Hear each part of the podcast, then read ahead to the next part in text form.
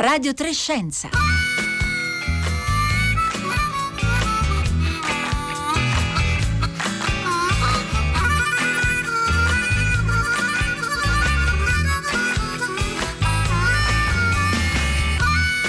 Sono le 11.31 minuti 08 secondi di venerdì 18 settembre 2020. Buongiorno da Paolo Conte, da tutto il gruppo di lavoro di Radio Trescenza, i curatori Rossella Panarese e Marco Motta che oggi è anche alla regia, la redazione di Roberta Fulci, l'assistenza tecnica di Simone D'Arrigo. In questa puntata ci occuperemo eh, di una ricerca multidisciplinare a firma anche italiana che ha eh, documentato le evidenze di una grande estinzione avvenuta 233 milioni di anni fa, eh, un'estinzione che finora era sfuggita agli studiosi che si occupano di storia della vita sul nostro pianeta. Ma in apertura ci occuperemo di un editoriale uscito oggi sul Corriere della Sera, una, un editoriale a firma di 10 scienziate italiane che sottolineano come eh, l'investimento finanziario nel Recovery eh, Fund sta eh, costringendo l'Europa e segnatamente anche l'Italia a tagliare alcune voci di spesa, tra cui la ricerca. Allora potete interloquire con noi come sempre attraverso il 335 56 34 296 con sms e messaggi di WhatsApp oppure attraverso i nostri profili Facebook e Twitter dove siamo presenti come Radio Trescenza col 3 scritto in cifra.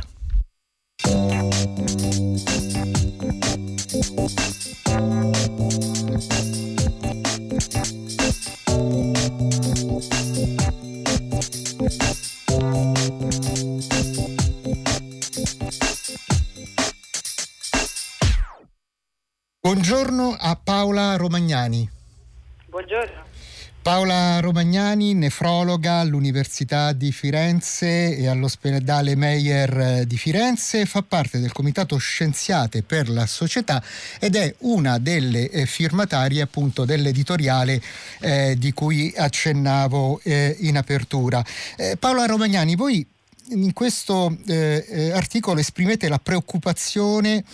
eh, che nelle linee guida del recovery plan italiano la ricerca sia stata eh, citata un po' troppo marginalmente, anche se riconoscete che il Presidente del Consiglio Conte e il Ministro Manfredi hanno usato recentemente parole importanti nel sostenere eh, l'importanza di investimenti strutturali, programmatici eh, nella ricerca, quale strumento di crescita per il Paese. Però quali sono i problemi che voi evidenziate nell'articolo? Sì, io credo che tutti riconoscano che investire in ricerca è fondamentale per garantire la crescita economica e lo sviluppo di un paese. Quello che forse non si sottolinea abbastanza è che investire in ricerca è fondamentalmente investire in persone e in particolare nelle eccellenze di ricerca italiana che sono numerose e che non sono adeguatamente supportate e eh, riteniamo che questa sia una delle ragioni eh, per cui il nostro Paese è cresciuto così poco negli ultimi anni. Perdiamo i nostri talenti migliori, i nostri giovani migliori che vanno a lavorare all'estero perché qui non trovano un supporto adeguato e questa è la causa principale della nostra perdita di compatibilità. Quindi sarebbe estremamente importante, riteniamo che il Recovery Fund sia veramente probabilmente l'ultima occasione per farlo, che il nostro governo decidesse di far rientrare tutti i giovani eccellenti che abbiamo perso nel corso di questi anni. Facciamo nel nostro articolo l'esempio di numerosissimi vincitori del, dei programmi ERC che sono considerati eh, il massimo delle eccellenze di ricerca internazionale, che nella grande maggioranza dei casi vanno a lavorare all'estero. Ecco. Far rientrare queste persone sarebbe veramente il modo migliore per dare un impulso sostanziale agli investimenti nel nostro paese. E questo è uno degli aspetti, poi voi ne sottolineate altri in questo articolo. Sì, assolutamente. Eh, le, le, eccellenze nella ricerca italiana ci sono in numerosissime discipline, eh, però eh, se non c'è un adeguato supporto organizzativo è molto difficile anche per un ricercatore molto bravo, con delle ottime idee, molto creativo, portare avanti il proprio programma Quindi quello che manca è proprio tutto anche un supporto organizzativo, amministrativo, che investa su di loro. Molti ricercatori lasciano anche per questo motivo, vanno all'estero anche per questo motivo.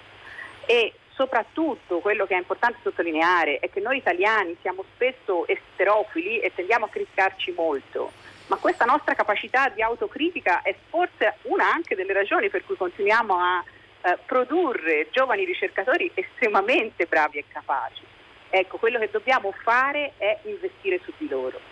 Ecco, secondo lei, eh, Paola Romagnani, la stessa cosa sta avvenendo anche in altri paesi europei o lì c'è una maggiore attenzione a quelli che sono appunto gli investimenti proprio nelle infrastrutture della scienza? No, allora nei paesi nord europei in particolare, soprattutto per esempio in Germania, in Austria, in Danimarca, in Finlandia, c'è un enorme investimento in ricerca. I ricercatori sono supportati fortemente anche in termini organizzativi oltre che economici, perché si sa che l'innovazione viene da loro, dalle idee nuove, dalla creatività delle singole eccellenze e eh, invece Guardate che è molto esemplificativo secondo me che l'Italia, come la Spagna, come la Grecia, spende molto poco in ricerca, siamo fra l'1,1 e l'1,4 del PIL, mentre considerate che la Germania, la Danimarca, la Finlandia spendono il 3%, cioè più del doppio. Noi abbiamo un gap di circa 20 miliardi di spese per la ricerca con la Germania e credo che questo spieghi bene anche la differenza di occupazione giovanile che da, da, noi, da, noi, la disoccupazione è sopra il 30% tra i giovani e in Germania è il 5%, perché è chiaro, nuova ricerca significa nuove imprese, si crea un circolo virtuoso a partire dalle nuove idee, vediamo oggi come è importante e, e quindi poi alla fine ci sono anche delle pesanti conseguenze sociali a partire da queste decisioni. E beh, in effetti, eh, dopo i mesi terribili della, della, pandemia, che ancora ricordiamo ovviamente non è terminata, eh, ovviamente avvertiamo molto questo paradosso. No? Abbiamo detto quanto siano fondamentali gli investimenti nella ricerca e soprattutto nella sanità eppure appunto non, non si fa ehm, abbastanza. Lei pensa che comunque a seguito di quanto è accaduto saranno proprio i settori della ricerca medica, eh, biologica a essere ehm, maggiormente potenziati qui nel nostro paese? Eh, abbiamo visto quanto sia importante farsi trovare preparati in condizioni di questo tipo e di nuovo per questo, anche per una situazione come quella del Covid, quello che sta dando le risposte, la possibilità di reazione, alla fine è la ricerca, è la rapidità con cui si impara a conoscere questo virus, si trovano i test diagnostici, si trovano le nuove terapie. Quindi la risposta in termini di investimenti in ricerca è l'unico modo anche per evitare che cose simili risuccedano in futuro, perché potranno risuccedere, e arrivarci preparati. E quindi il nostro è veramente un appello perché una quota importante di questi, reco- di questi soldi che arriveranno dall'Europa e che costringono anche l'Europa per questo tipo di investimento anche a tagliare una parte dei fondi che è l'Europa stessa che mette nella ricerca, che almeno a livello nazionale una quota importante di questi fondi vengano utilizzati a questo scopo, proprio per rendere maggiormente possibile eh, anche di affrontare situazioni come quella che abbiamo vissuto in maniera eh, migliore. E noi eh, quindi accogliamo e rilanciamo questo eh, appello, eh, appunto l'appello che viene dal Comitato Scienziate per la Società, di cui appunto fa parte eh, Paola eh, Romagnani, nefrologa all'Università di Firenze e dell'ospedale Meyer di Firenze, che ringrazio per questo suo intervento. Continuate a scriverci al 335 56 34 296. E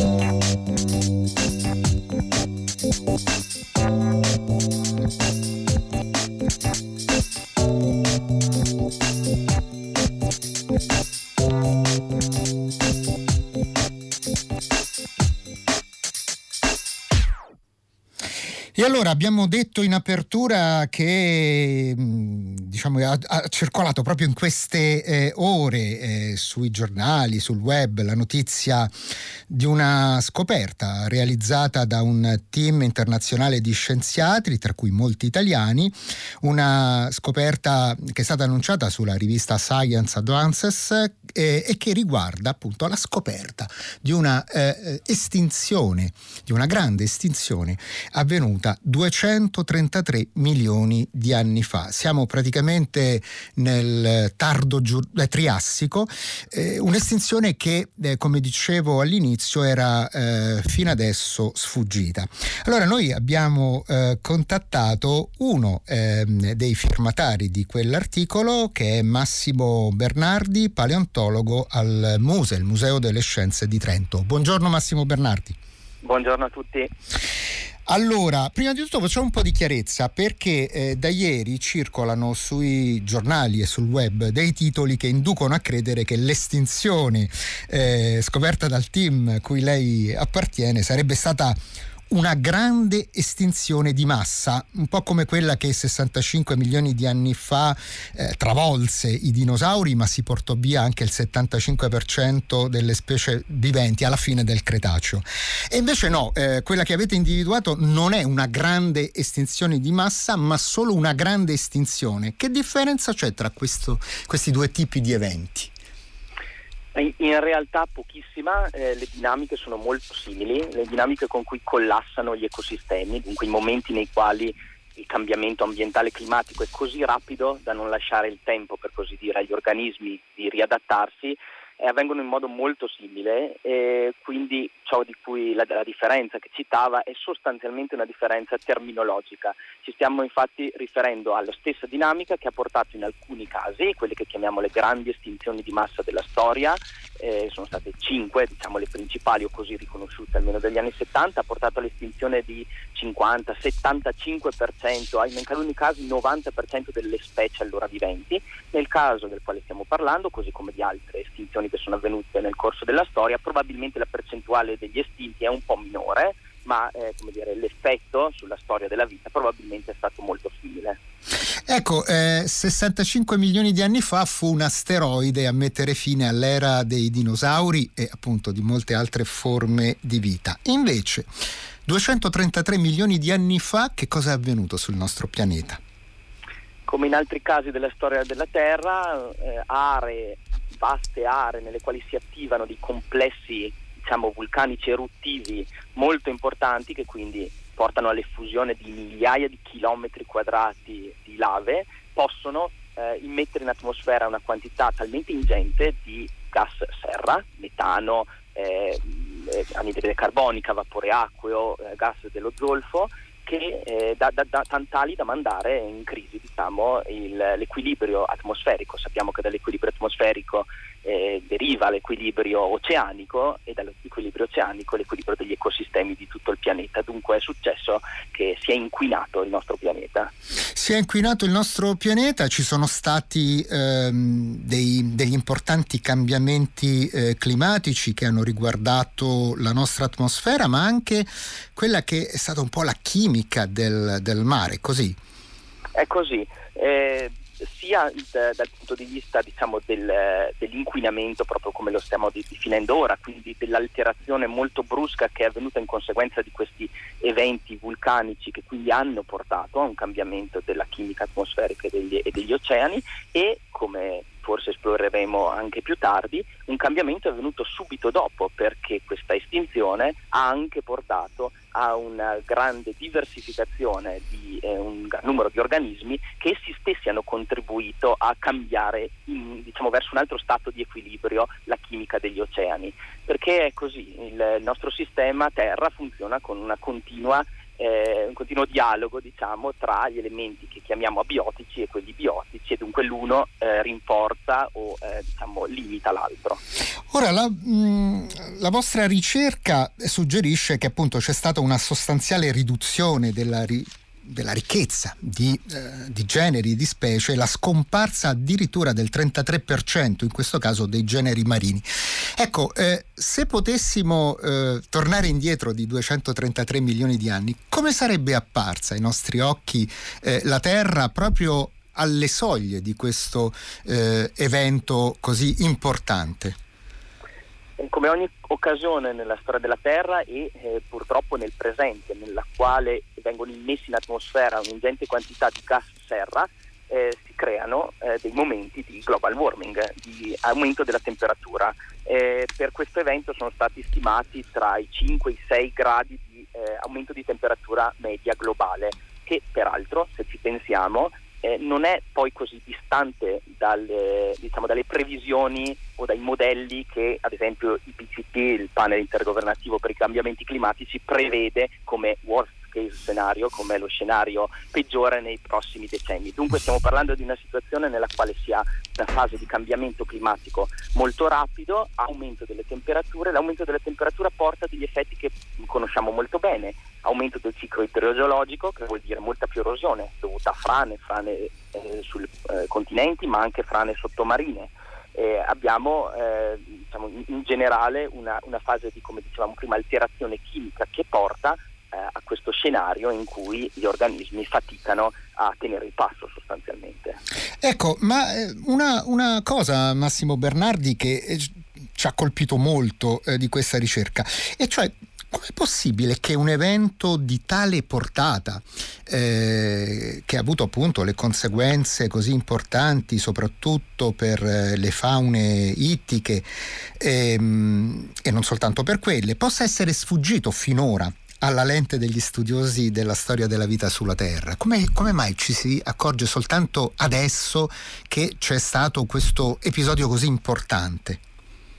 Eh, questa è una bella storia di eh, rimessa in gioco, raffinamento di idee eh, che in realtà circolano da decenni, i primi ad accorgersi che eh, in questo momento della storia della Terra poteva essere successo qualcosa di strano, eh, sono stati eh, gli studiosi addirittura negli anni 60, poi formalizzato negli anni 80, Mike Sims, Alistair Russell in Inghilterra, poi Mike Benton per la parte delle, eh, delle faune, si erano accorti che in questo momento c'era qualcosa di, di, di, strano che stava succedendo, grandi cambiamenti faunistici e alterazione di questi cicli che come dicevamo prima poi in realtà sono ben visibili nelle rocce perché cambia proprio la, la, la composizione delle rocce che oggi testimoniano di questi eventi. Ecco, quindi già eh, sono da, da, decenni delle idee, diciamo, precursi, precurs, eh, pre, un, un'idea precursore di questa, di questa nostra ipotesi circolava. Ma fino a quando qualche decennio fa, diciamo un paio di decenni fa, all'inizio del, degli anni 2000, eh, il, i colleghi dell'Università di Padova e Ferrara e del CNR, parlo di Piero Gianolla, eh, Nereo Preto, Guido Roghi, Jacopo Dal Corso, che è il primo autore di questo lavoro, si sono messi con dettaglio a studiare questo evento e soprattutto hanno connesso i, i, diciamo, i, i, punti di questo gioco, hanno messo assieme le tessere del puzzle, allora sì si è scoperto che questo era un evento che poteva essere formalizzato come un evento eccezionale. E poi gli avanzamenti tecnologici, diciamo, informatici e di datazione delle rocce, delle quali potremmo dire qualcosa più avanti se riterrete, sono stati fondamentali. Dunque una scoperta che probabilmente non avrebbe potuto avvenire eh, qualche decennio fa, ma che oggi è stata diciamo, possibile grazie a questa rete di interazioni. Quindi ecco, no, no, rimaniamo su questo aspetto della datazione perché mi sembra importante, perché poi era fondamentalmente da quello, dalla premessa che lei stava facendo, quindi si avevano, come dire, degli indizi che qualcosa era successo ad allora, a, a, all'epoca nel, nel tardo triassico, però non si era riusciti a capire che lì c'era stata una vera e propria cesura, perché dovevamo vedere intervalli di tempo molto stretti. Quindi che cosa è successo nel campo in particolare delle scienze eh, geologiche, in particolare immagino della datazione delle rocce. Sì, questo è stato sicuramente un elemento importantissimo. Eh, negli ultimi anni stanno, eh, si sta rivoluzionando il mondo della datazione delle rocce, quindi le tecniche che vengono utilizzate e eh, siamo in grado di datare anche eventi avvenuti così lontano da noi, 233 milioni di anni come in questo caso, con una precisione che alcuni ordini di grandezza superiore rispetto a quella che avevamo solo pochi anni fa. Per, per, per darvi un'idea, eh, un, una, in una estinzione che è avvenuta in, più o meno nello stesso momento, diciamo qualche decina di milioni di anni prima, ma in questo caso diciamo che l'ordine di grandezza è lo stesso, passiamo dagli anni 80, inizio anni 90 con una risoluzione di 4 milioni di anni, vuol dire che potevamo distinguere un evento dall'altro in questo momento così lontano da noi, con una risoluzione di 4 milioni di anni, cioè la pagina successiva del nostro racconto era distante 4 milioni di anni dalla precedente. Oggi siamo a poche migliaia o decine di migliaia di anni, che cominciano a diventare una, una scala di, di, esistenza umana. No? 10-15 mila anni fa nei nostri territori alpini c'erano ancora i ghiacciai, quindi l'uomo passeggiava per le nostre valli, quindi stiamo parlando di una scala completamente diversa. Ecco, questi avanzamenti, queste migliorie nella, nella precisione con cui possiamo datare le rocce sono fondamentali ovviamente per correlare tra di loro le evidenze che sono disperse per tutto il mondo, perché stiamo parlando di eventi che sono documentati dalle rocce in, eh, in quasi tutti i continenti e dunque uno dei lavori più diciamo, preziosi geo- del geologo è proprio quello di riuscire a mettere in connessione un'evidenza che viene trovata in un continente rispetto a quella che viene trovata con quella che viene trovata in un altro continente. Questo può essere fatto ovviamente solo se si è sicuri di stare, di, che lo scenario che si sta dipingendo è isocrono, no? che è avvenuto nello stesso momento, altrimenti è come se avessimo un'immagine sfocata, diciamo se vogliamo utilizzare una metafora è come se qualche eh, decennio fa vedessimo lo stesso evento ma molto da lontano e sfocato, senza gli occhiali, vedevamo una macchia nella quale immaginavamo stesse succedendo qualcosa